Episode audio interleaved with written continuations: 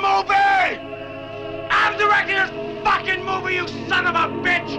Mama would have Motherfucking goddamn orange peel beef.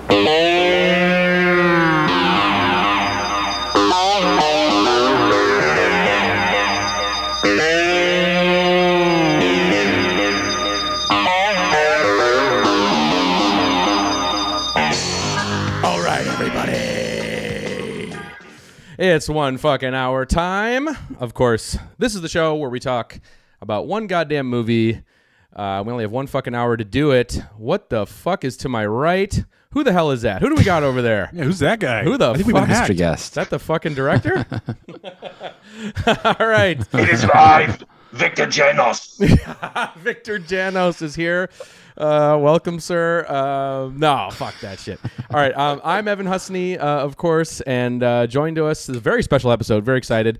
Uh, but first, let's uh, introduce the usuals. We got to my left here, Mr. Tom Fitzgerald. What's going on, Big T? Heidi, hi everybody. Uh, pretty exciting. A title we knew we'd get around to someday, and its time has come. Its time is here, and we got, as usual, Mr. Marcus Herring. Marcus. What's up, everybody? Good to be here. I'm just super stoked about our uh, mystery fourth guest being here. So Yes. Yeah, Long time coming, of course. Yep, uh, yep. All the way from New Zealand. Uh, we got uh, Ant Timpson. Ant, what's going on, man? How are you? Oh man, I have I've peaked. I find, I'm appearing on one fucking hour has been a lifelong dream, and Please. next to meeting Chas Balun, it's about as high as you can go in the uh, in horrordom. So and filmed Right, right, right. So thank you. Wow, that's that is a Hey, big time it's our, compliment. our for having me. pleasure. Yeah, It's our pleasure. Welcome. It's been like two years in the making. Uh, we've wanted you on this program, so uh, pretty fucking sweet. You kept doing. Mhm. Sorry for interrupting. I'm such a terrible podcaster. But you, we, you, you kept doing all the films I wanted to do, like Pelham One, Two, Three. I had like so many we connections with films you've blown. So now we're we're at the baseline, man. We're starting with loads, which is pretty much Loads. ground zero for, Loads. for, Yeah, for- we didn't for do Pelham. pure horror. Yeah. We, we didn't do Pelham. We could do it. We could do Pelham. We haven't Let's throw that out there. We didn't actually do it. Yeah. You just did French Oh, Connection. shit. Yeah. Uh, yeah. Let's Okay, fucking. I'll Should come we back do it right love now? to. It'd be great. Should we do it right Robert the Shaw? fuck right now? Should we go right? Motherfucking goddamn. Yeah, here we go. All All right. All right. Um, Pelham. Oh, that's right, motherfucking Pelham. All right, no, tonight, of course, is the last week for one fucking Tober, which is our horror movie marathon blitz. And Yeah. man, this is the headliner, man. This is the Ozzfest main stage fucking program here. We're getting into uh, with our good friend Ant one fucking hour on loads, or as Roger Watkins would say, One goddamn hour. on the last house on Dead End Street. Uh, very excited about that. But let's introduce the people to Ant Man because Yeah. Uh, Ant Man. Ant Man, right? You are Ant Man, right? No, um, because I had a very fun. Just real quick, I had a very. f- I've known Ant for fucking over ten years now. You know, it's Yeah. it's amazing. same. Say, yeah. Ten longer than that. Longer. Me longer or Yeah, definitely longer than ten. Re- Mhm. okay? What year are we in? Yeah, you're right. Actually, that- yeah, you're right. Longer, Probably but yeah. 12, 13 years. So okay, I have this vivid memory. Uh, which is amazing of the meet like the powerhouse meeting of the cinematic titan forces between Tom and Ant when those worlds collided. I was a witness to, which was incredible because it was at the Yeah, theater right. in L.A. and I just remember seeing you guys Oh. meet, but you didn't um like quite. You're just like, oh hi Tom, Ant, you know, Tom, Ant, and then as the conversation went on, Remember this. you realized who you guys like your secret Oh. idea like oh you were Groovalu like you were Groovalistic quick fix machine on the uh on like a zine circuit you know or Right. whatever and you Yeah, figured now I out each remember. other's like pen names back in the bootleg Right. magazine Yeah.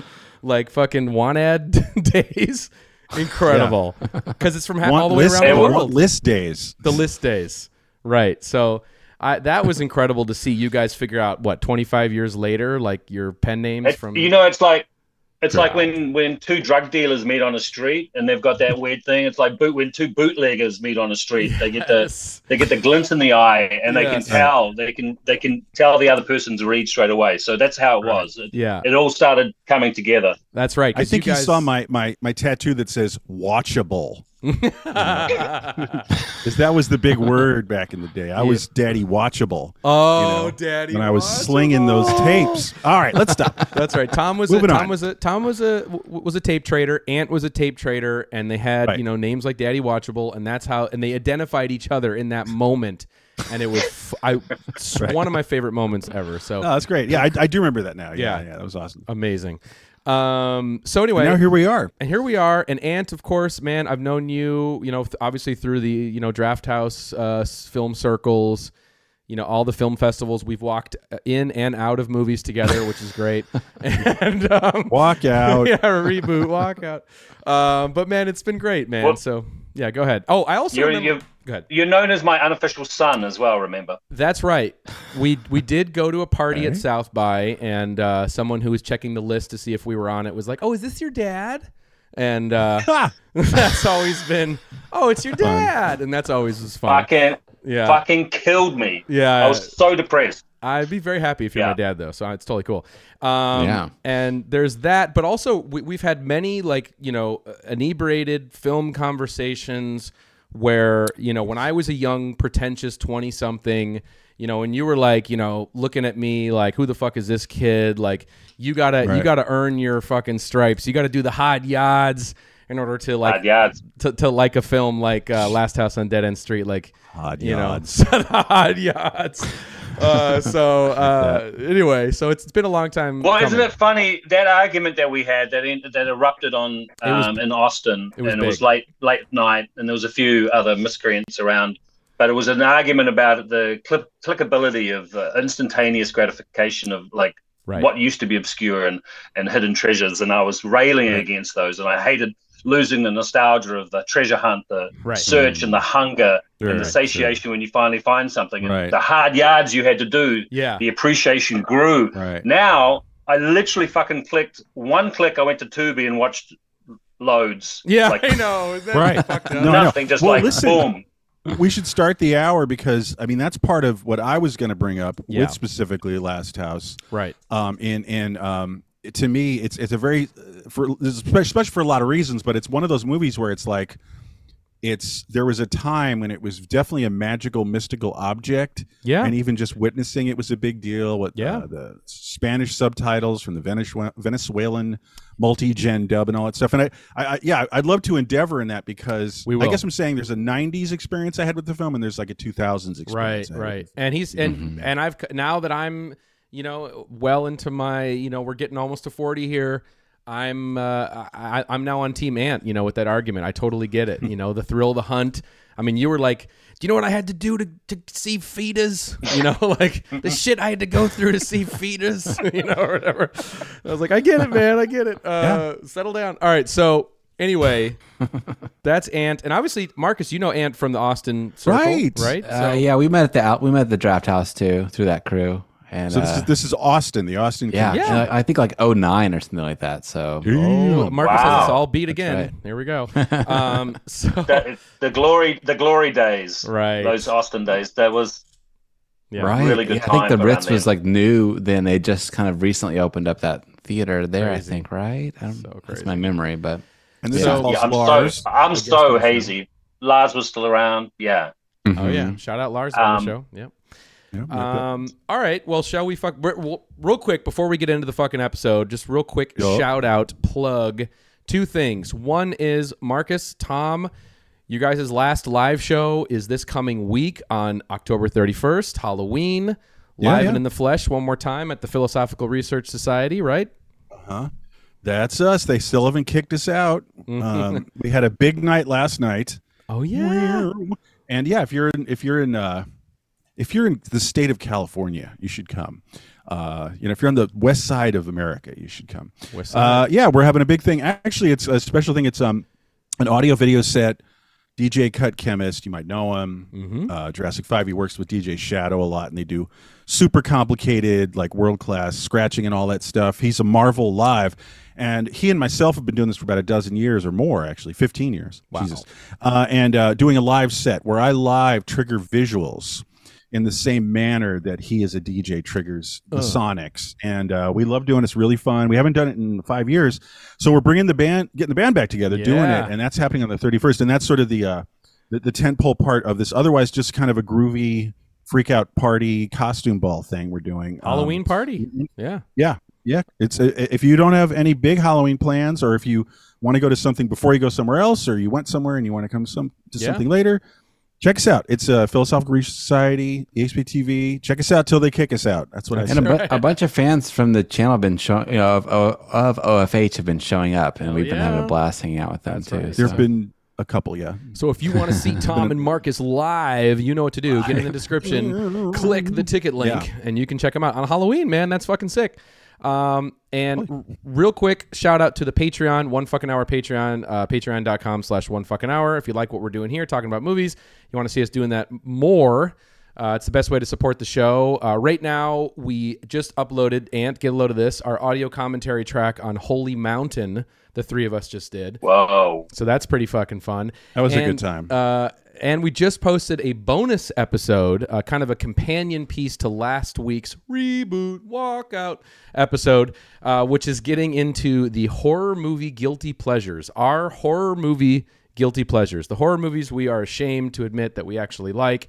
Uh, Marcus has uh, joined me for that, uh, along with two of my good friends, Joey Izzo um, and David Chen. And so the, the movie I'm talking about, which turns 20 years old this year, is Eli Roth's Cabin Fever. Oh, wow. wow. You should feel bad about that one. Uh, Guilty. So they're going to be on talking about uh, literally some of the most. I I have a little. Some of the shit they brought up, man. Oof. That's fun. Oh, boy. Yeah, Too guilty for me. Yeah. Unfortunately, the board has fired me, so this is my last. well, you're too busy working on the Halloween. Enjoy it, guys. Yeah, Uh, yeah, have yeah. fun. I, I was I was thinking. I don't think Tom has any horror movie guilty pleasures. All right. Anyway, That's, um, that is a good point. That I don't. No shame in my game. That's yeah, what I right. saying. So he walked Let's right start. out of this. Let's hit that clock. All right, we're gonna do it. Okay, here we go. I'm gonna get the clock ready to go. Um, and here we go. Boom. All right, just a quick little synopsis. Uh, synopsis action on this movie. I don't even know if there really is a synopsis for this movie. There is. There's a plot. there is. There is. I'm gonna. I'll, yeah. This is the actually. Shout out. This is the back of the barrel DVD, man. Tom, Oh, let's show it. Oh man, the fucking barrel DVD. bear witness to the Show the 2002 release Oh. on Barrel Barrel Entertainment. Show the front. Uh, I was very excited when I got this because, and we'll get into this, The you know, my whole journey with this ever. film and how I didn't, I couldn't imagine that this would even ever exist. You know, but good. here it is. Wow. Oh, the best DVD ever. All right, so here we go. Uh, in the winter of 1972, a young filmmaker named Roger Watkins began work on what is commonly referred to as the most vile and disgusting film ever made. Under the pseudonym Victor Janos, uh, Watkins wrote, directed, and produced and starred in The Last House on Dead End Street, aka The Cuckoo Clocks of Hell, which I'm sure we'll get into. Roger Watkins stars as Terry Hawkins, a down and out pornographer fresh out of prison. Disgusted by the world around him, he begins uh, work on a series of snuff films targeting the very society that put him away. And uh, just want to also include a quick little quote from Watkins about his intentions on making the film. Uh, he says, quote americans love violence and the way they should perhaps love sex but i'm not moralizing with this picture. It's not making a sociological statement. I'm interested only in the dark side of the personality. This picture is pure horror. It's not any more complicated than that. Um, so that is the movie uh, let's kick it off to ant though. Uh, ant do you have any sort of fun origin story with how you first came across this? Uh, any hard yads that you uh, traveled for this? Hard yeah i mean yeah loads fits in with that whole realm of you know notorious films that you heard about. And i think the, the first time was in an obscure um, horror compendium of titles. And i just saw it like a list. Maybe it was an afi catalog or something like that that i used to obsessively pore over and then it was weldon's book in about 83 uh, at the end of 83 it came out i think. And i remember seeing that and it had the poster which was like a revelation. Well, I was just going to say, not to interrupt you, but to add to it, it's like if you remember the last uh, sentence of his very brief write up in the Psychotronic Encyclopedia, which is Which is, um, can you even find uh, find someone who admit they've seen it? Yeah. Yeah. Right. and I went uh, check mark. yeah. check Mark, yeah. Must see. So it yeah, it became instantly up that list of like um, you know films we had to track down. And living in the arse end of the world, it was tough for me. That's why I started a fanzine Mm. in the in the uh, mid mid '80s, really just to connect with all these tape traders and fanzine editors around the world. And I made connections with all these European guys and and um, and US and UK collectors. Um, and then through that, I remember getting a first copy of um, of Last House, and it was very much that fifth generation, possibly fifth or sixth dub. Oh, yeah. Wow. Who knows? It depends on who you got it from, really. How close to the source of the original Venezuelan print was. It was actually a TV screening that was Wow. recorded, I think, Wait, and then like a cable TV cable TV screening of it in Venezuela that became a dub. And Video Search Miami had it then after that, Mm-hmm. and they had a terrible. sh- I can't believe they charge money for their shit that they used to put out, but It was it was on par was with all their shocking. stuff. The quality Yeah. is Okay. subpar. Look, this is these are the days when they were listed in Leonard Maltin as a uh, reputable Yeah. source. VSOM.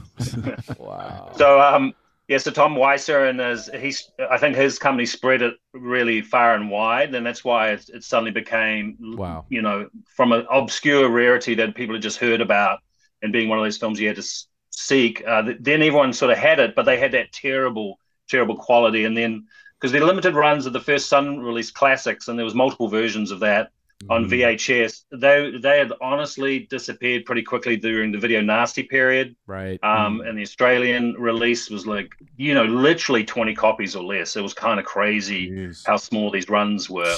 So that's why they fetch they fetch such huge prices. But that was kind of my connection. I saw it like that, and then years later, um, and I look to be honest, I, I was I think I was on acid when I first watched that VHS fifth generation dub, and Wow. with a with with a couple of friends.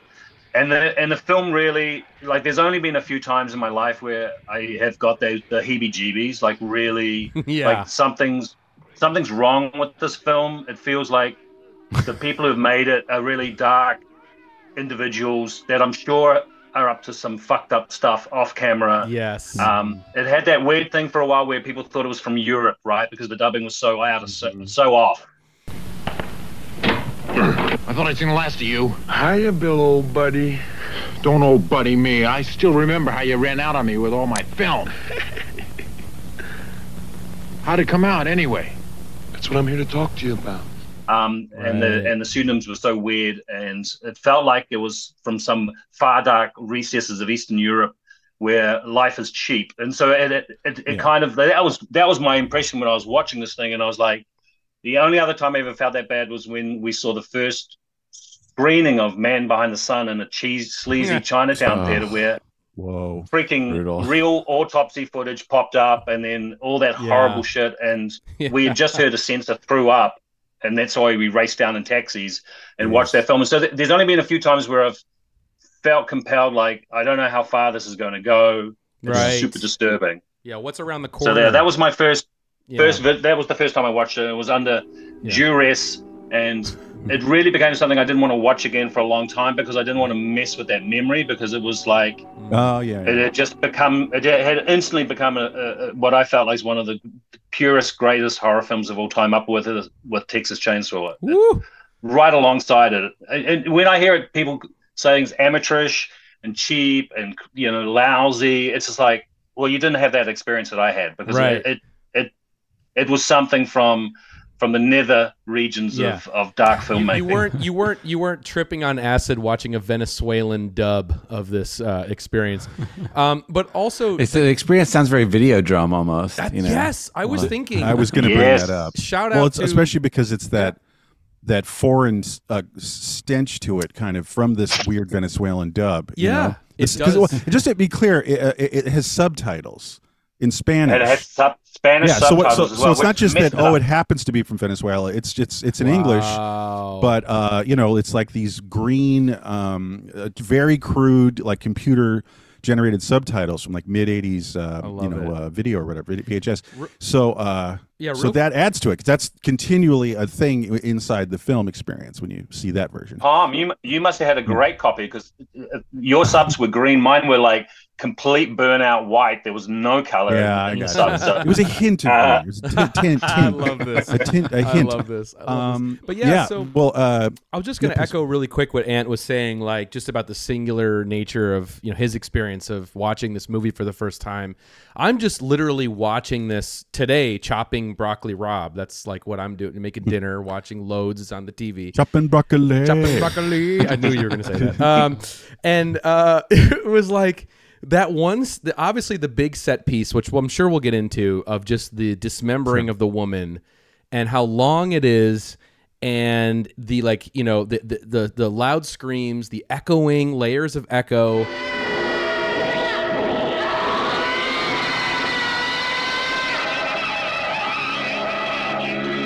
the fucking building Gregorian chants.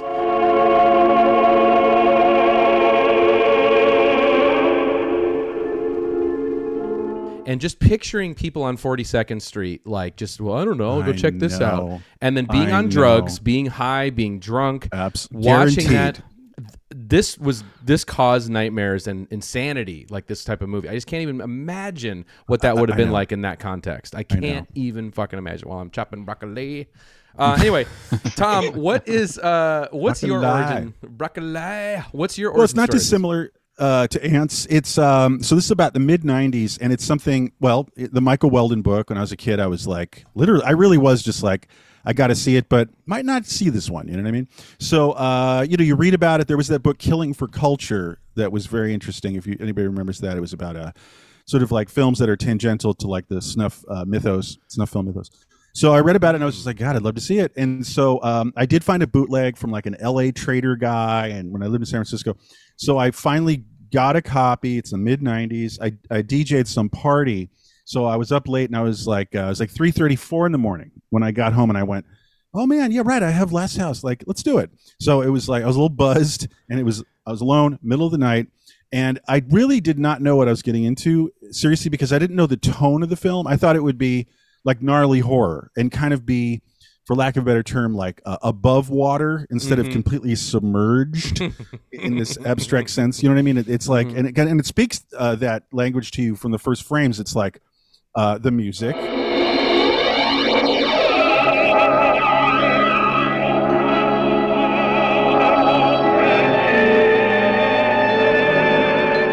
Everything's discombobulated like the, the the sound is all wrong and like Yeah. voiceover and it feels it doesn't match I think I'm ready for something that nobody ever dreamed of before. very crude but it's but it's transcendently dreamlike too and like and like yeah close-ups of gargoyles Repetition. so i was watching i was mesmerized i was really Yeah. freaked out too but i gotta say the moment when i said wait this is very very special stuff is not so much like the heavy gore set pieces but it's a moment in the film when the crew is uh, being hostile to the uh, their their victims, and they all have masks. And there's the guy with the camera, the cameraman, and what they do is they're all sort of um, coming into the frame in this sort of uh, art uh, art, Yeah. art film composition. And there's one moment when, um, like the cameraman, or one of them, uh, punches through the, the cheap wall, that, uh, you know, Yeah. just goes like pop, and like his head comes through. And I went, and he's wearing a mask, and I went, oh, this is like an art film. And I don't mean that in a good or a bad way. I was just like, this is uh, naturally, maybe accidentally elevated to being this really transcendent thing. And there's more on the creative mind of whoever made this than simply just cranking out a, a gore set piece kind of thing Right. but it has that too. But then, of course, you get to those set pieces and that incredible scene, which I guess we'll get into more later. Anyway, long story short, yes, it was the brutalized, very cheap copy Mhm. that he was talking about. Multi, multi gen. Mine was like seventh gen, probably. Love but it, it did add to it. And, and it did contribute to that. Like, I shouldn't be watching this. Is this banned? What's going on? Like, Mm-hmm. you know, like no normie could even come close to it, almost just because of the quality of the presentation looks very, very Videodrome. You, you Yeah. can't but think of Videodrome because again, those subtitles I know. add to it as if like Yeah. this was smuggled out of South America. Yeah. You know? Which is, but, but but honestly, this is all an accident. It it had a release in Yeah. South America, and it was hard to find, and that's where people found it. And it's got it did get smuggled up and multi-gen copied up to the North America, you know. But it, but it felt like also it did feel like like how much of this is uh, the crudity is it's so cloudy the quality Mm-hmm. of the film. It's like like what does a good looking copy look like? And I always wondered like like is this film meeting in the middle with like incredibly bad video quality, Right. incredibly bad film quality, and that haze. Yeah. And so it was a You can romantic. tell the, film. the layers of degradation really Yeah, add to like the realism because you're like that Yes. could be real through like all these generations of Right, Right, right, exactly. distortion. Like And, the blood you know- in the film might actually, if you're losing color and Yeah, saturation, it- exactly. it, could look And more just- real. Just a shout out, it has been on YouTube before, but this fucked up Venezuelan copy, it has been on YouTube. Wow. It might be on now if anybody wants to check it out because it is different than seeing the uh, That's so cleaned up cool. stuff. Almost sounds like the preferred way to view it. It is, yeah. It's it's a way. Anyway, Real quick before we get into the backstory of the film, Marcus, you got any, you know, impressions, memories? You know, I, I, I probably came across. I don't remember specifically. I like where I first heard of it. You know, I I did uh, read about it in Psychotronic. I do know that, and I and I'm a little bit younger, so I w- was a benefit of like the torrent era. I'm not going to name any specific sites, but I remember being on one torrent site just trolling, and I did see stills from this movie, Hmm. and one was the sort of like party scene. And another one was that Oh, really God. awesome mouth graphic, Oh, you know, of the teeth oh, I know, right? and that. which is like one of the coolest things ever. Like maybe that should be a, a t-shirt or something. It but, um, Yeah. uh, it's so cool. Anyway, I, and just your mind is just going like, how does this all fit together? You know, and so um, I had Yeah. to see it, and yeah, Yeah. I was So immediately like, Yeah. uh, I shouldn't be watching this alone. I don't think. No. you know? So you didn't do the hard yards then, I guess. Um, I guess I didn't do the hard yards, but you know, I cheated my way to the top. That's okay. you know, That's all right. so- Um, all right. So, uh, I mean, for me, it was just barrel entertainment, baby. I mean, you know, when that, when I was, gosh, I mean, I was, uh, you know, getting into DVDs in the early 2000s. And I think it was even like a collector's item then. You know, it was something that yeah, it definitely went out cost. of print really fast. it like definitely cost more than the Yeah. MSRP, you know, like right out of the gate. And it was something I Yeah. think I eBayed Yeah. because I wanted it, and you just had a reputation. It even has a huge reputation among VHS uh, collectors. It's one of the holy grails. It's one of the hard to get, Oh. most valuable tapes that there is. Is Last House on Dead End Street. Um, Oh, 'cause you I- mean tapes? Yeah, Yeah, like, yeah, Because I like think- he mentioned earlier, like Sun Disc. Uh, That was the, the American release, Right, And um, yeah. uh, like on beta.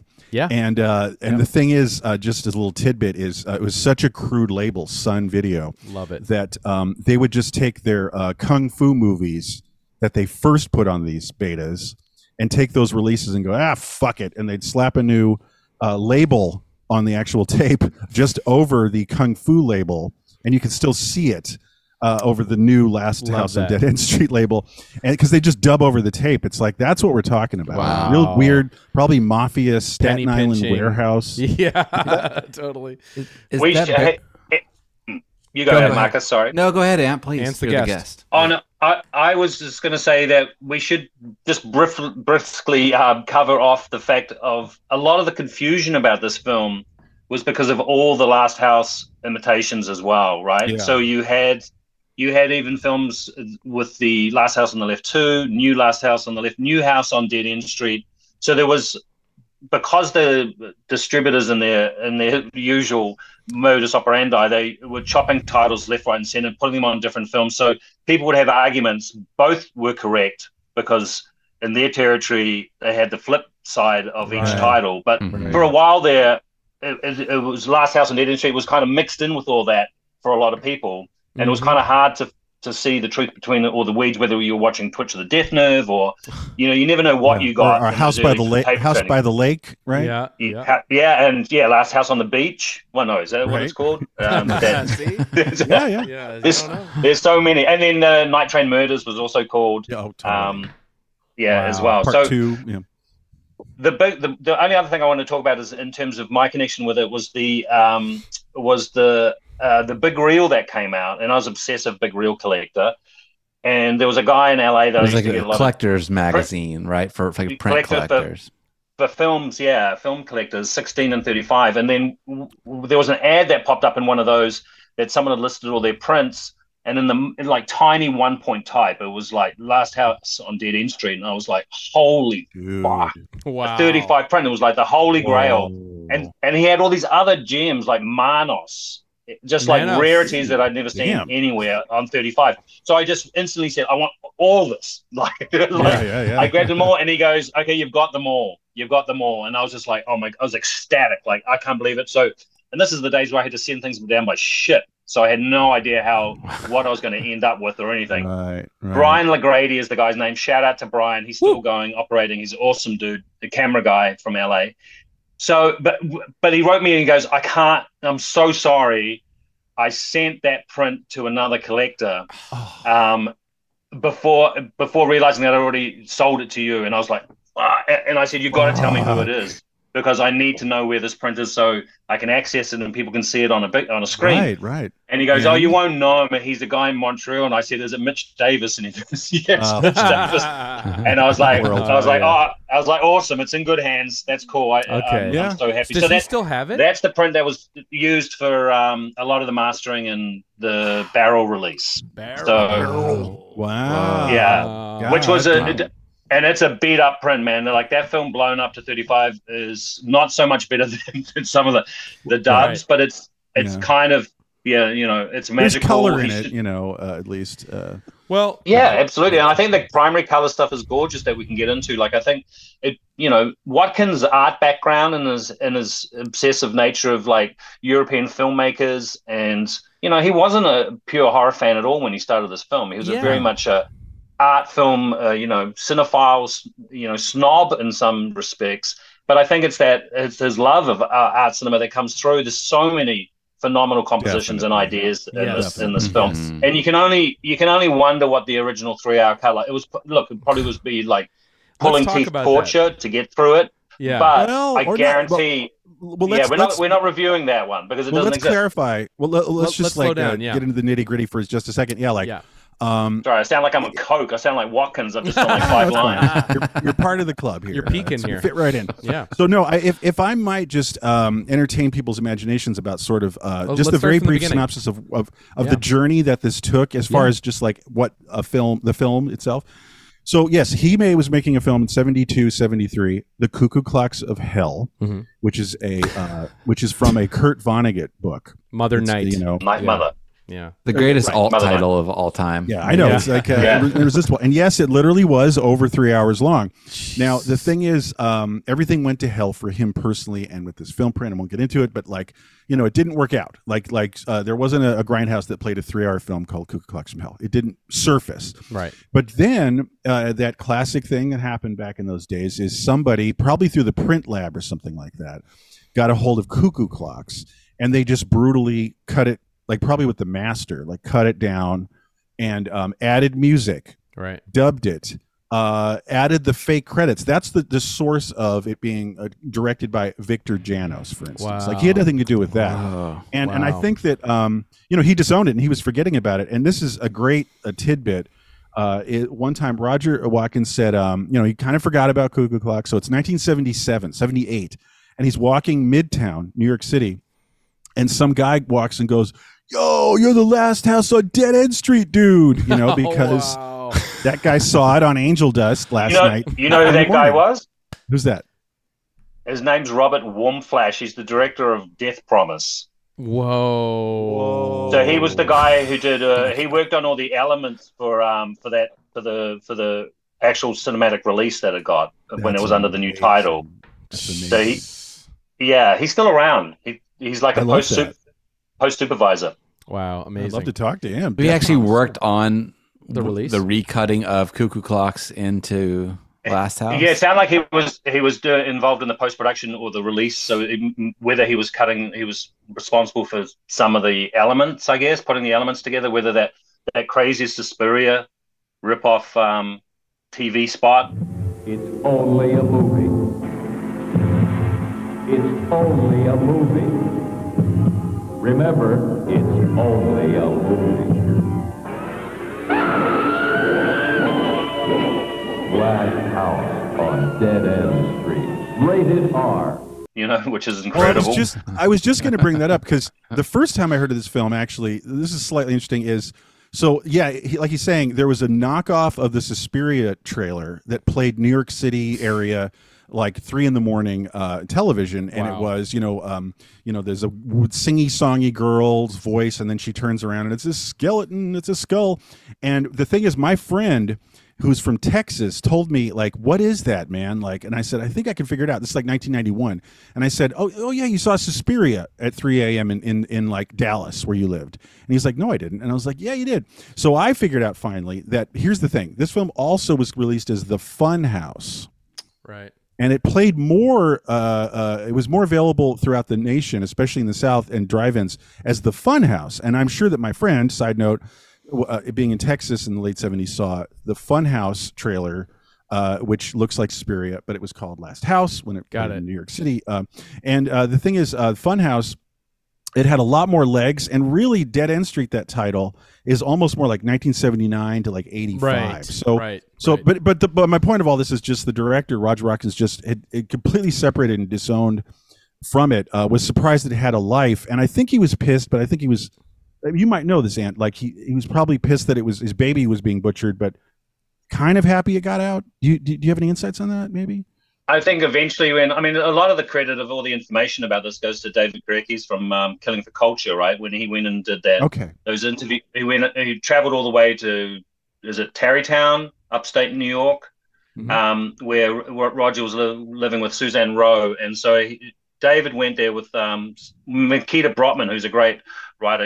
I met her at the Chicago Underground way back, and she and David went there and they interviewed Roger, and that's a lot of that book. You know, the head press special edition that came out. That's all Right. based on. It's got and David tracked down, you know, Ken Fisher and and obviously Paul Jensen, his professor from SUNY. Um, and so a lot of the um, a lot of the stories are kind of solved within that um, head press issue, which I really think if they had taken more time, someone to put money in, it could have been as good as the Last House on the Left book that Dave Szulkin did. Right. Yeah. Because Right. because the stories and the history of Dead End Street are just as rich and incredible as Oh, Last yeah. House on the Left. And to be honest, I always preferred Loads to Left because of the humor in Loads comes from the scuzzball cinema, right? Yeah. The characters themselves, it's just dark, nasty humor that fits with the characters. Yeah. Wherein Left has those really, it's just got that kind of corn poke sh- humor shit that comes out of left to center and kind of derails the film. you You, know, don't with you don't like face. Ida and her chickens? You don't like that? no, hang on. Not- that doesn't work for you. I, uh, I, Oh, I- man. I, I, I just Yeah. want to. I, I just want to just just you know just to clue in the audience a little bit. I, I do want to get to the just the backstory of you know Roger Yeah. Watkins so people can catch up here a little bit because it is really interesting. Like you know from what I read, you guys can fill in any of the blanks, but you know Roger Watkins he's a, he's a film s- student right at SUNY, uh, one of the SUNY schools in upstate New York, Yeah, uh, and he was started. He's yeah he started working on this film and was inspired by you know uh, the book The Family, which is you know was one of the early books documenting the Manson family murders. And I Yeah. guess that the film started as a DIY sort of biopic of the Manson family. That's like what his intention was originally.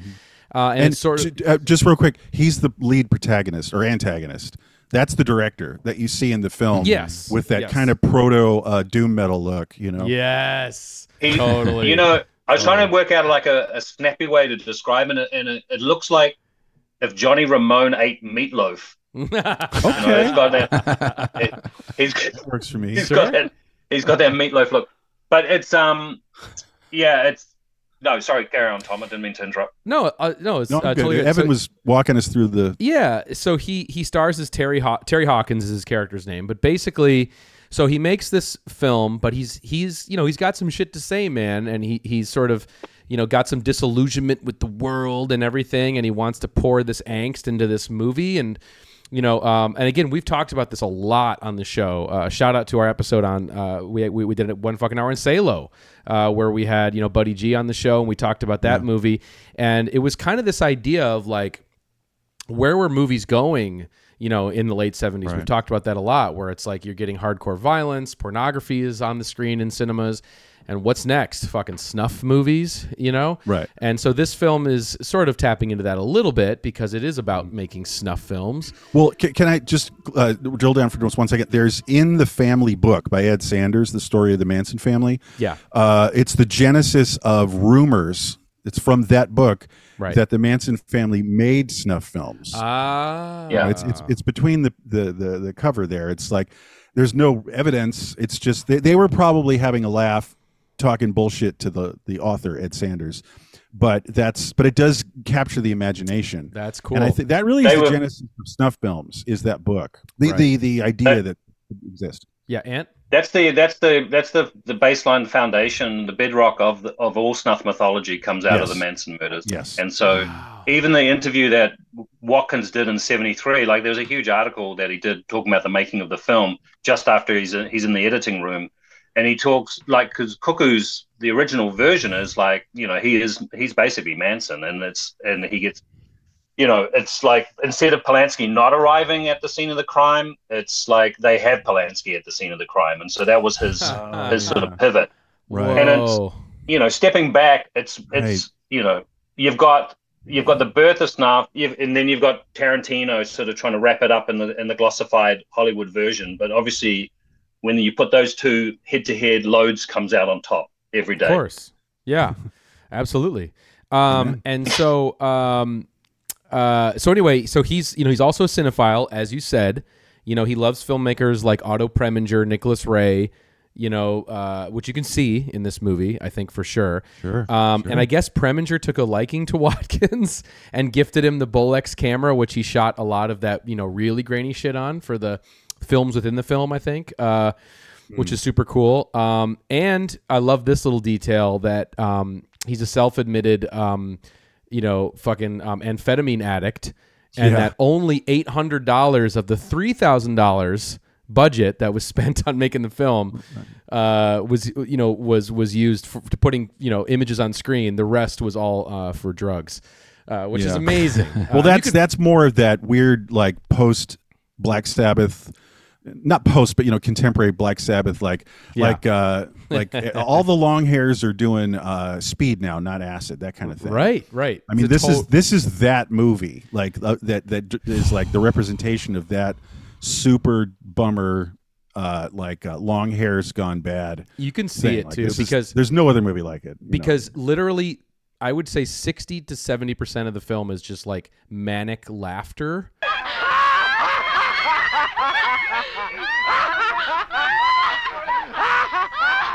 you know which is which is like Yes. peak And peak screaming. amphetamine yeah screaming and laughter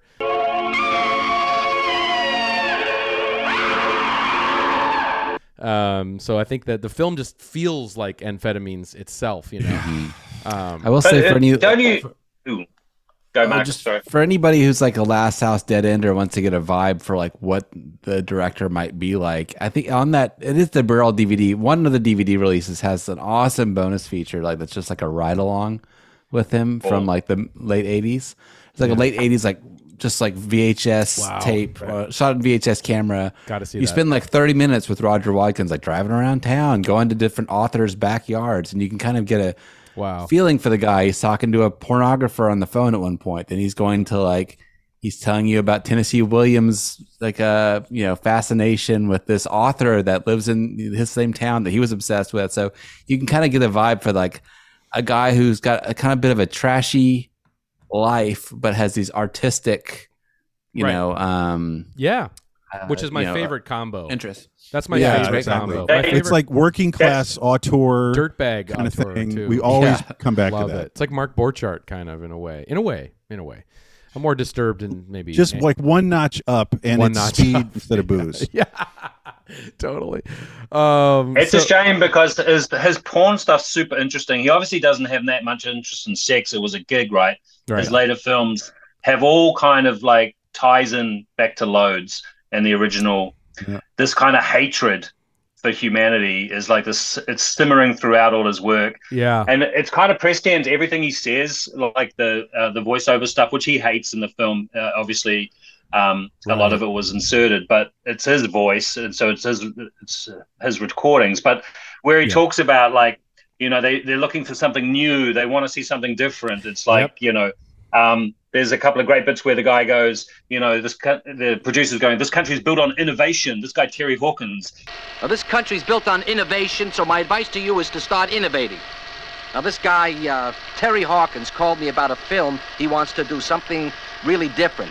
he sees something different. He's going to bring something different, and it's kind of like how porn traveled. You know, once it went from that, how it changed and became very went into that Avon darkness. You know, which Yeah. is when you look at loads, a lot of it feels like a porn film without sex. Like it's got Yeah. the same aesthetics. That party scene could be lifted from any of those sort It of could, New York Scuzzbucket Productions. Mhm. Um, so the DNA is still there, and it's just really, it's kind of sad because that ride along you talk about Marcus was when I think his wife had left him, and he's kind of like in a really bad Dark state. place. Yeah. Um, and so it- he he was a really interesting guy because I remember when um, I started communicating with him, there was moments where he could have he there was so many chances he had of a career that kind of could have gone somewhere, you know, and it was he's just one of these guys that just missed it by an Yeah. inch every time, you know. And it's like if Loads had been like his own film and he controlled it and it had the Cannes premiere and things had gone differently and it was like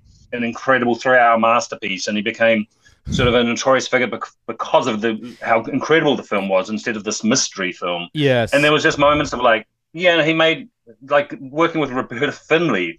Like it, there's so, the guy's just super interesting to me. I think he's one of the most fascinating characters in, in exploitation history.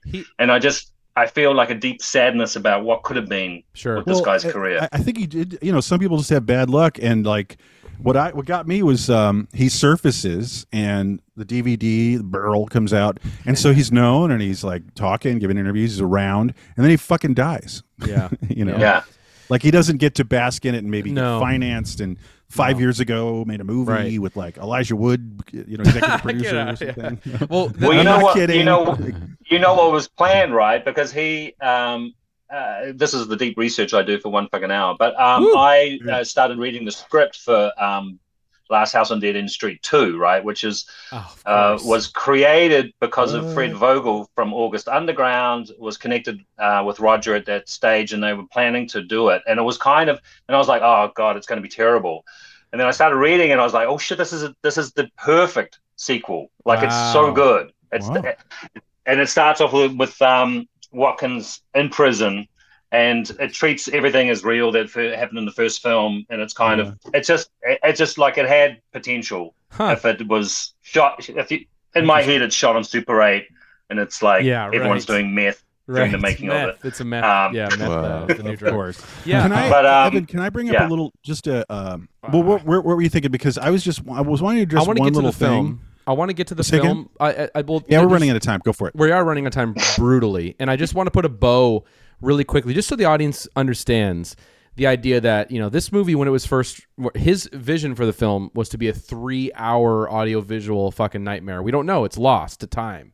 It's never been. It's never surfaced. because they because they cut up the master when they were brutalizing it Yeah. to bring it down to like ninety minutes. yeah, you it's know, like, like uh, less. it's like seventy-seven minutes, isn't it? Or- yeah, right. It's true. You know? and like and some some hacks, literally Yeah. and figuratively, were just doing that. Yeah. you know, in some building in Right. Midtown, and uh, they Right. just threw, it's like chucked in the garbage. right like so all those reels. so that that's what it is man and he you know had no control over it and there's a lot of accidental lightning in a bottle especially with when you were saying just so it's clear the film was released with all the people by chance who were working on this movie under different pseudonyms. So nobody who actually worked on the movie their real names were not used. So for a long time people had no idea where this movie came from if it dropped out of the sky if it was some real snuff film from overseas or or there's a lot of rumor and innuendo floating around about if this was Yeah. real, if it really was a snuff film or not. Yeah, because there's no way to trace uh, Right. anyone who's named in it Right. behind and in front of the camera. unless you were real plugged in. Like if you were you know reading Chas Balun or whatever, you were plugged in, you'd know.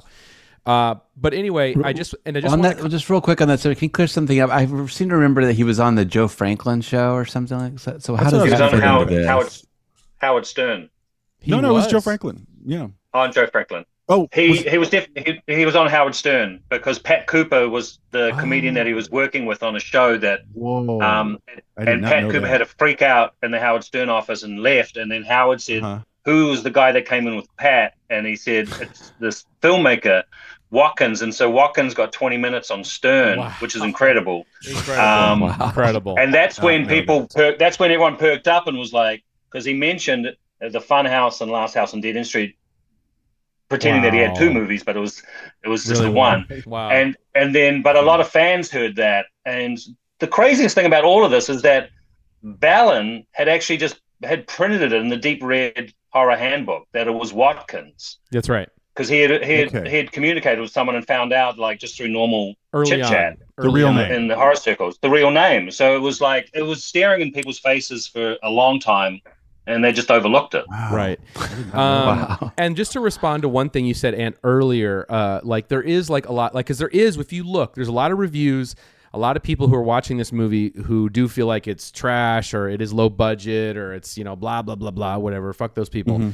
But you can tell there's a lot of intention in the movie, uh, especially like you know his whole idea is like you know commenting on the escalation of you know fucked up shit in media. It's like you want something fucked up? Well i'm gonna give you something fucked up you know uh, kind of thing. Yeah. so that plays a big part into it. Total video videodrome yada yada yada.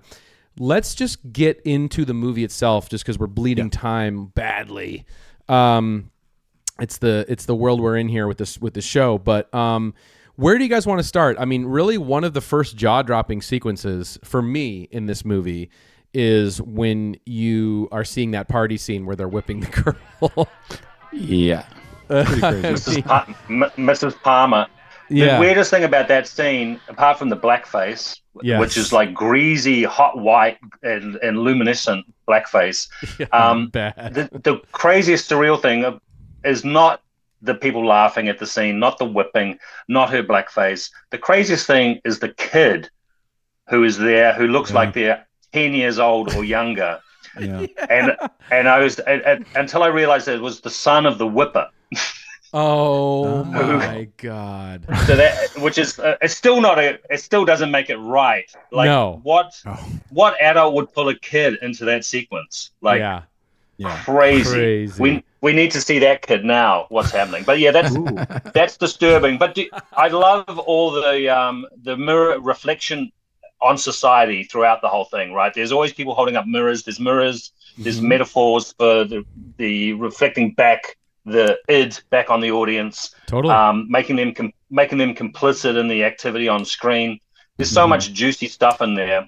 There's moments. Sorry, I'm just rambling, but there was one incredible thing that I want to hark back to, which is like there is a moment where they're in the courtyard, and it's a it's a really wide shot with the actors, with the uh, filmmakers are tearing, uh, beating up that guy, Yeah. and it's so similar to the set of Salo.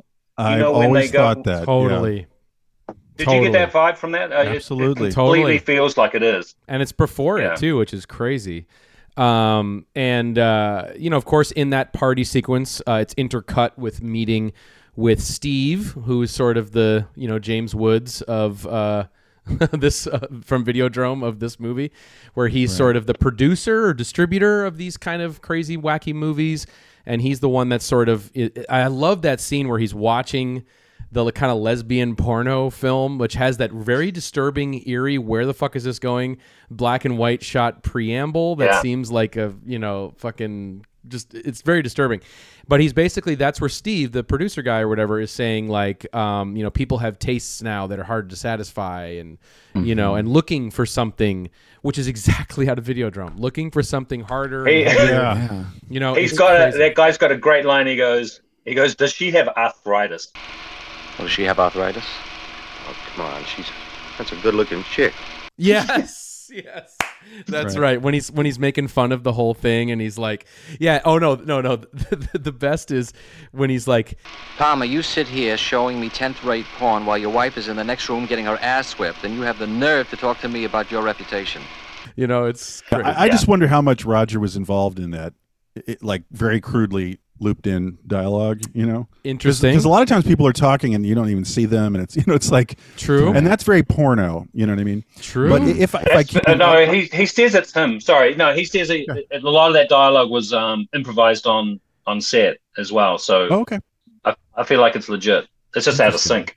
Interesting, right? I think it is really smart just how everything is set up in the film. It really is does feel like a commentary on, you know, well that is the basic premise, right? They let me give you something really disturbing, but like the, it's so smartly executed that every time there is one of those horrible scenes happening, there always is an audience watching it. You know, like in the whipping scene, you have the people on the couch laughing. Right. The pro- the porn producers watching the film. Later on, the girls in these masks, are, you know, Yeah. are sitting there watching, you know, watching the move, uh, watching Uh, the torture, filmed things. You know, yeah, so you always right, right. So you you just always have, and there's always just a lot of reaction shots from the people, just showing, which is almost more grotesque, or at least, at least as grotesque as someone Yeah. getting their arm chopped off. It's all the like tittering and giggling and yeah, and yeah. spectators. Yeah, That's that sort of meta quality. It, it really uh culminates in the scene where Palmer, that Mrs. Palmer is the one being whipped. Palmer is the guy that they take revenge on at the end. When they create that fake cinema screen, and mm-hmm. the the cameraman is torturing Palmer behind the screen, and they're watching it. The filmmakers are watching it, and it's not a real screen. And then they throw him through the real screen Right. into their reality. and then Hawkins comes through and says, "I'm the fucking director." I'm directing this fucking movie! I'm directing this fucking movie, you son of a bitch! and climbs through the screen I love it. and then creates Right. more real realism. It's just phenomenal, man. Oh, yeah, it's amazing. That's that's a nice use of uh, the settings. If I can, um, Yeah. what really struck me, like again when I first watched it, was uh, all this stuff. I totally hear you guys, but just to me, the visceralness of um, uh, when the film in its second half jumps into the dream world, and it's the utilization of that huge. Uh, like mythos, uh, Oh. Greek mask, tragedy mask. you know, yeah. yeah, exactly. Greek tragedy mask. And so, so Zardoz. right, and so, um, but that's getting back to what Marx was saying about that weird uh, painted mouth that's also there. Oh. And I, what I like is that um, he was, you know, with a, D- a DIY movie, which we love here, you know, that that method where it's just like appropriate what's in front of you, and they were Yeah. props from the theater department of the Syracuse, uh, you know, uh, you know, state college that they were shooting on, and so it was just there. You know what I mean? And um, like, imagine what if that mask.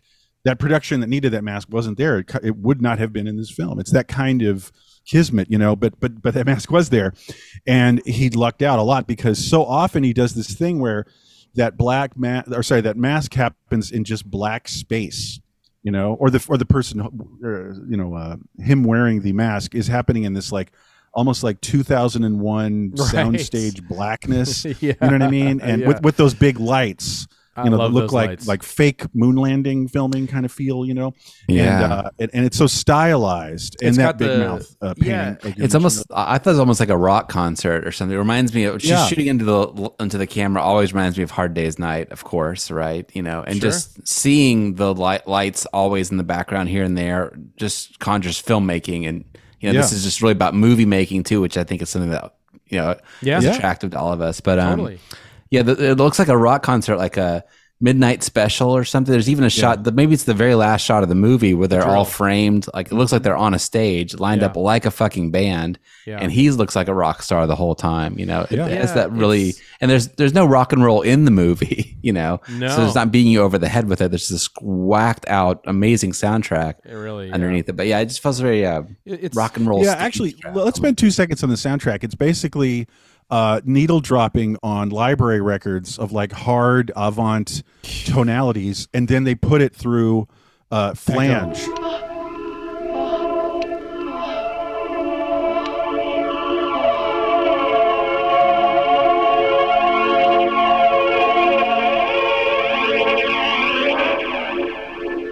Like with hundred percent setting of drenching, and it's that, that that's like half the reason I was arrested immediately by this film. You know? Yeah. it's the first and the heartbeat. Let's not forget this like echoey heartbeat that's Yeah. constantly happening. Killer.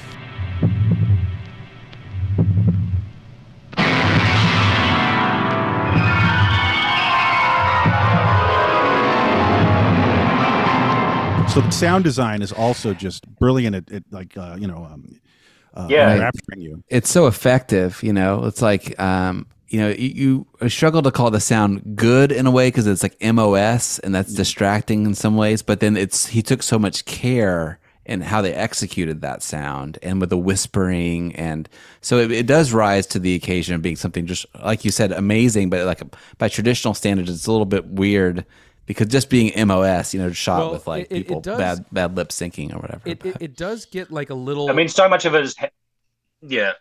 No, I was just going to say, devil's advocate hypothesis. okay. because he hates Watkins hates the heartbeat. He hates so much of of what they did to this film. Right. Who's to say that Cuckoos is the was going to be a masterpiece?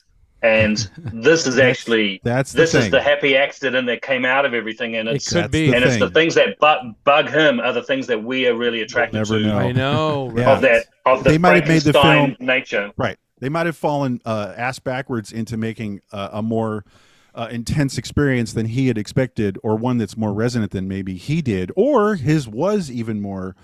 Like, dialed it back a little you know, bit. Yeah. in its own way. Who knows? Like we'll, Yeah. we will never. That's something. Yeah. we will never know We'll because again, never that know. stuff was thrown out when like Jimmy Carter was president. Thrown in the Yeah. trash bin. So Right, it's over. and, uh, We're never gonna know. Yeah, and it's it's uh well, that, that one shot you were talking about Marcus with the with the with the with the lights directed to the camera too. It does appear to be some sort of filter on the lens too, like some sort of A star filter, Star yeah. filter, yeah, sure. Yeah. Like a star filter, which is incredible. I mean, it just looks so Yeah. good in that moment. And um, of course, he's coming in with a with a drill and drilling the guy in the fucking eyeball. And the masks, And the Uh, like masks. his Marcus's clear mask, you know. yeah, but it's Mhm. it's That the, also that the quote unquote crew is wearing. it's also before like Which again, Killer. it's like all these accidents. It's like the lighting is so high con and so positioned that way because they he, the first reels he did came out completely dark and he threw them Oh. away. And so he brought in all these o- and overlit everything, and that's why you've got that sort of That's so complete cool. darkness and then high con look is because of that happy accident of not of not um, of being too terrified with the Kodak stock. Overcompensating. Yeah. this whole and the movie- mask were to the mask were to cover up a lot of the um of this post of the sink of of what he knew was going to happen. So so so all these things add up. It's just like that. It's the the DIY innovation that just comes through, you know, which is It- which is why the line that he that Watkins as the character, um, Terry Hawkins says he goes. Which is such a it's the it's the line of the film for me. He goes, I'm still a little unsure after he's just killed everyone and he's made the and got the snuff footage. He goes, I'm still a little unsure about selling this film, but things like this have a way of working themselves out, which is like the perfect summation of, of loads Yeah, and how it yeah. how it got out to the world. Its you know? journey. Yeah. It's completely all like unbelievable happy accident. The whole thing on the way down, the release, the rediscovery, the tracking Yeah. down, everything. Just it created a mystique and an, uh, onto itself. It didn't intend to, which is incredible. Um, Yeah. It it had a life of its own. I was curious know? because the end. What I was just about to say about the ending scene with the drill going into the eyeball and everything, like obviously well before Driller Killer and stuff.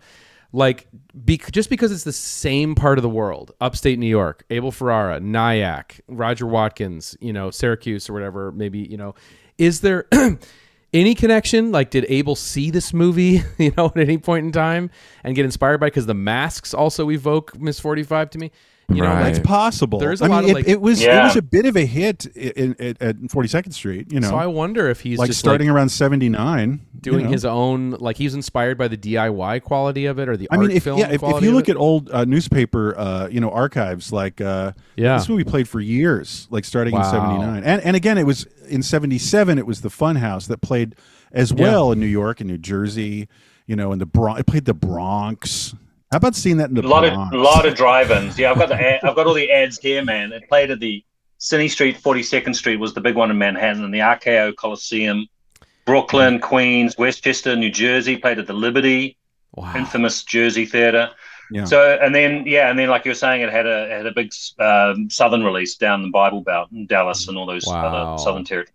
Yeah. Well, Um, The, the other funny detail on the Michael Weldon review in Psychotronic is that it says all the all the release ads said cult classic on it. So when it when it came out, they they were already marketing it as it was a, yeah. a classic. It was uh, yeah. pre- pre-baked. Yeah. Pre-baked. Yeah. yeah. Um, Classic. They were shameless, shameless in the in the copying. Like So- they Well, literally the- stole the. It's only a movie. Well, exactly. Like, look House what they retitled the film, you know, Yeah. from Cuckoo Yeah. Clocks, or Yeah. even the fun because it was Cuckoo, and then it was Fun House, and then someone went, "No, no, no, Last House, whatever. Let's. Yeah, that's yeah, what we're doing here. You know. um, can we talk about the big, just like dismember the fucking the yeah. big scene? Pretty, pretty gnarly. It, it's, so- I mean, it, it literally is like the burning moon of 1972 um, sequence here. There's nothing comparable. It's- nothing. Yeah. It's the lingering. You know, the different. It's very. It's it's I it's Fuad Ramses. You know, it's a very, there's a very sort of blood taste, disconnected, slow lingering. The only other thing I, it reminds me of is the Jekyll and Hyde portfolio, where there's like I love that movie. lingering with the frog guts and the frog Right. intestines and things. There's Yeah. just some sort of like um, The pornographic lingering. Yeah. Yeah. Yeah. Yeah, flow, you're right. flow right. penetration and, and separation of, of bodily fluids. It's yeah. tweakers. like a, like a They're morbid tweaking. fascination. Yeah, they're That tweaking. where, where you're right though, like in Gore Gore Girls, you know, they're playing like marching band music, and it's it's all very silly, you know, so that kind of Yeah. like deadens it back into the this scene. It's Yeah. like it ain't cute, it ain't funny, and Yeah. um, it's contributed with uh, uh, like you get the music that we've been talking about, very effective, and also like sort of uh, what's happening because straight up, this is torture what they're doing Yeah. because they are Mhm. mutilating this person yeah. and then they pass out and then they revive the person as it continues as they slowly are Brutal. this person's life and it's uh, not Yeah. fun not fun Suck Brutal. on that, Eli Roth. Yeah, exactly. The Eli Roth principle. Um, but it, it is it's insane where it's like you know it starts with like cutting her face with and then you have the organ flanger coming in. There's organ flange, and then you got um, this Gregorian chant that just is like rising in the mix. That does kind of elevate this to some sort of cosmic, you know, video art. you know, where it's like well it's not it's it's it's the kind of track that kubrick would pull and i'm not sure. Trying to be like fa- Sure. fancy here but like the, what what well what they were pulling and i guess it's the people who did this bastardized version in the 70s late 70s is they were pulling things that were library records but s- sometimes library records they wouldn't always have like kind of funky funky waka waka Yeah. stuff library a lot of times library records would have like hard Yeah. avant-garde music too Sure. and that's and, and people have sourced every track that was Mm-hmm. used and s you know stolen library music from uh, from this and He all was of a it, go ahead No, I was going to say he is a fan of a huge fan of 2001, and the original Cuckoo's Clocks had a scene where that whole murder. He runs around that, you know, he's running around trying to escape. He runs back into his bedroom, which was a 2001 ah. reference oh. of of, and so and then he, and then the The film ending. like, yeah, and then it was the ending of the film. So Wow. you you were spot on with your you were spot on with your Kubrick call It's- there, Tom. There you go. 2001 and the Manson family mashup. yeah What? That's what we're talking about Yeah, I know. I know. Like amazing. And so it's such uh, a cool just that end part uh such a one thing that really jumped out at me what's it's really throughout the film is just an interesting blend of doc technique and narrative technique we always call out films here that have that use doc employ doc techniques in the show we love them Yep. um but just in the killing scene it's like he doesn't feel tethered to one or the other and there's just like a cool blend there of like it feels like a narrative film. There's like a locked off camera close up shots a face reaction. It's edited. And then it'll go to like i guess the point of view of the guy filming you know for a little while. And Right. it'll be handheld and the camera's mo- moving in and out towards the body parts and lingering and stuff. And it's a really cool blend. You know it wouldn't occur to some people to like blend that. So you know it's not like the uh, handheld footage looks really crummy or anything either. It's like it's just blended kind of seamlessly but it feels it, it Yeah. still feels very real but feels like a movie i don't know it's like a really Well, you, Yeah. you, know what that handheld stuff. uh, The only thing I could think of that would reference it indirectly is um, like one of the hard, one of the harder Mondo movies. You know, when when stuff's fake.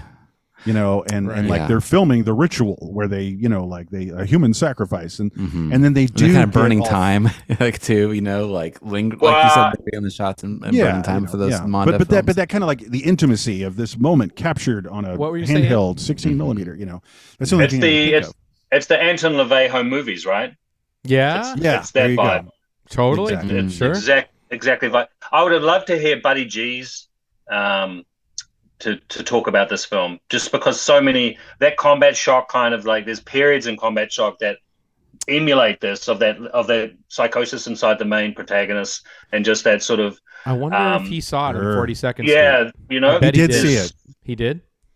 Yeah. On 42nd Street, he did. Yeah. Yeah. okay. Wow. I don't know. I, I, I would love to. know. Oh, it was a question. Sorry. yeah, Uh, I'd love to know. No, yeah, I'd love to know. Um, if But to he- find yeah. out, yeah.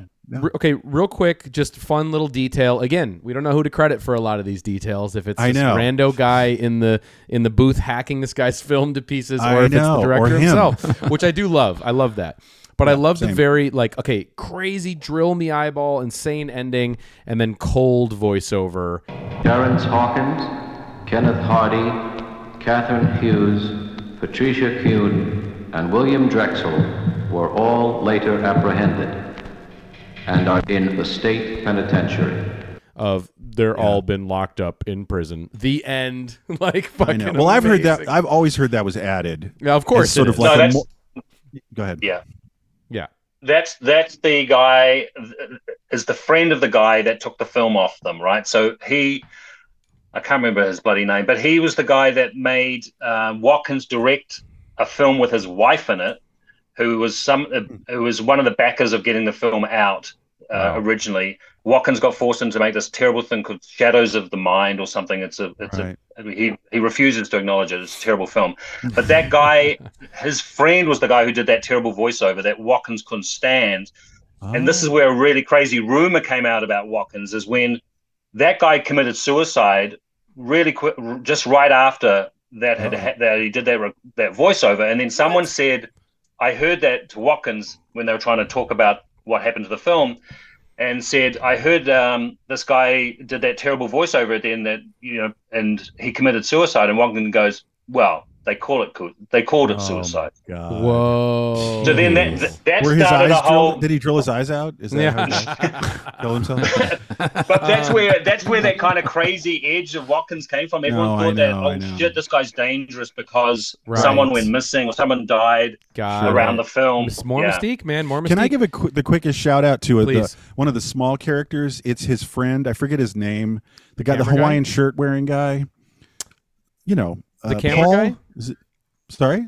You talking about the camera guy? You mean the or- guy who the guy who went to the jail for fucking the dead calf? Yes, his buddy. Yeah, uh, you know, yeah, yeah. just I, I love that look. Like he scares me more than anything else. Not Yeah. the young crew members or, or, or, or Roger Watkins, but that guy because he looks so amoral. Yeah. and so like cheap thrills. He always looked like like Dan Aykroyd's coke dealer. like he had this like '70s freewheeling kind of scumbag, like on the periphery of everything. Yeah. You know, like like uh, like drug su- supplying applying drugs, supplying drugs uh, on like porno sets. Like like like let's party, and like if it involves like cutting somebody up, like get it on. You know? It just seemed like like frighteningly immoral in this mid '70s way. You Can guys know I- what I mean? The Totally. No, absolutely. That, Yeah. that, that's crazy that all these guys were just uh, the other school students, graduates, or I undergraduates, know. and Yeah. then they, but they all look like they are scuzz, man. Can we They can do. we shout out? Can we shout They out? exude scuzziness. The, the way that guy is introduced, though, is like one of those early indications that this film's going to have more artistic, in-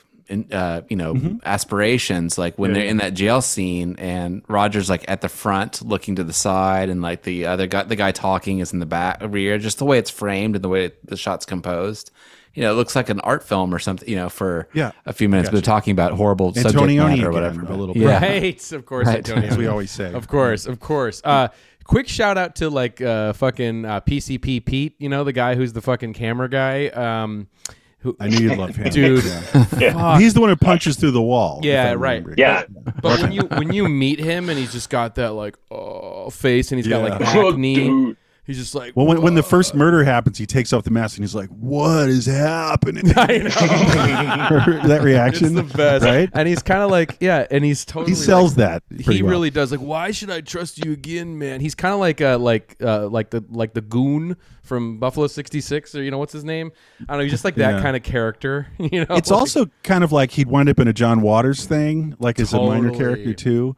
Or like you a know? Paul Morrissey Yeah. thing, maybe. I don't know. Exactly. Yeah, like that's that's what it is. Um, I mean, we got one minute left, and you got anything you want? One fucking minute on uh, Last House on Dead End Street. Take it away, Ben. What do you want to say? Um, I'll leave it up to uh, to Watkins. He just, um, you know, no, the Watkins producer. he- The line of the film is, "She took me home for a little moist one before the hubby came home," which uh, I remember that. Oh my! it's the first time I ever heard. We started using moist quite a lot after that. My favorite word. moist one. All right. Well, we Um, can't leave on that moist being No. the last word, guys. We can't. So what, what do we got here? Sorry. What else we got, man? Anything else? Um, I just want to say that it's still it's uh, it, it stands the test of time. Uh, and rewatching it, um, it obviously didn't have the same impression uh, under psychedelics, but it's still Yeah. uh, a, a monumental work of its time, and I feel like it's gonna it's gonna continue. And I hope the mysteries continue, and the rumors and the myths, and we hopefully we've added to a little bit of the creation of this mythology. Exactly. Same, Answered some same. questions. You know, it's a hard movie to see, and you make sure want to try and get. I think there's an awesome Blu-ray release of it out there. It's really kind of cool to see. There is, anyway. All right, bang. Wow. That was it. One fucking hour on Last House on Dead End Street. Thank you, Ant. Um, yeah, man. Real Yeah. quick. Thanks, um, guys. I'm glad This you is- could finally make it. This is It's- the perfect I love- film yeah. for your uh, premiere at. Uh, It is. It's very Fucking Ant. offices. It's very Ant. I had such a great time. You guys are, um, are, are beautiful hosts, and it was a, it was Oh. a real pleasure to spend Oh. my um, sunny afternoon with you guys. All right. Like you said. yeah, yeah, that's right. It's the next day. We'll over do it there again sometime. Where you are. Pelham came up. Yes, Maybe Pelham would be Ooh, yeah. very pencil good. that in into, into the next year. you Pencil know? Pelham. I definitely will do. I'd I've love got a little, I've got a little, a little business to do, boys. So um, Uh oh. oh no, he's got a film to direct. Um, Cue uh, the whirling drill sound. I'm Yeah. the fucking director. yeah, there he is. All right, well, Um, Evan, let's take us home. Uh, Yeah, I, I, yeah. Where are we? Yes, of course. Um, I just want to say real quick before we wrap this up. Um, just next week, if we can talk about next week, Ant, you're gonna get, you're gonna love this. Um, so uh, we have a tradition here on One Fucking Hour, and maybe you're gonna be part of this um, uh, down the line. where anytime if you're on the show, if it's your birthday, you get to pick a movie, no notes from the others. It's the most, it's a self-indulgent film that we would cover under no other circumstances unless it was your birthday.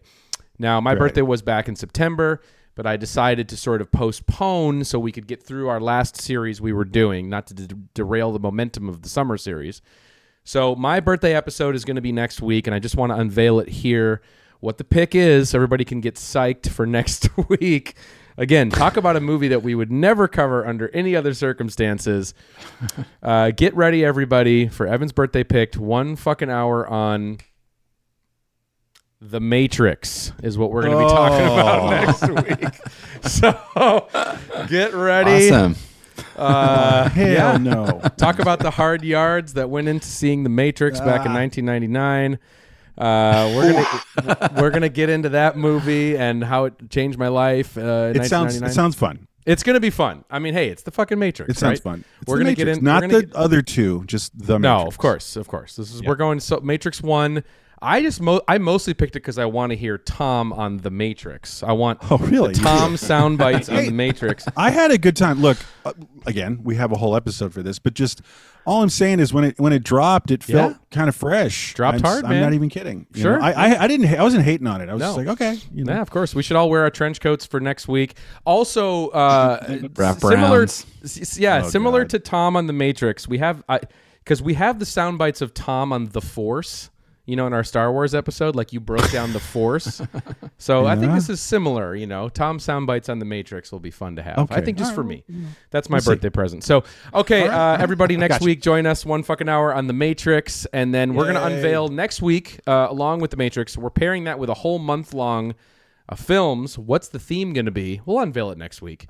So stick a stick a stick a stick around. Um, and Ant, good to have you back, man. Um, brother. good to have you. welcome to the fold. Welcome to the fold, brother. Yes. Thanks- And, thanks um, for having me, Appreciate guys. your insights on a very special film Yes. and uh, crazy old Roger. You know, Yeah. here's to him. Cheers. R.I.P. Roger. Um, Yep. But we have a little R.I.P.. tradition on the show, a a second tradition, Ant, which is that we can't leave the people. We can't leave them without their moment of Zen. So, all right, everybody. we'll see what that's going to be. But uh, all right, everybody, have a great rest of your week, and we will see you on. We'll see you in the Matrix, guys. We'll see you in the Matrix. All right, take care. Three, two, one. Take it away. Bye. I couldn't believe it. I mean, I couldn't believe the response. I couldn't believe the message boards go up all over the place. Within a month or two, if you go to Google, there's three or four or five pages sometimes of listings for Last House on Dead End Street. I was, I was, I couldn't believe it. Motherfucking goddamn orange peel beef.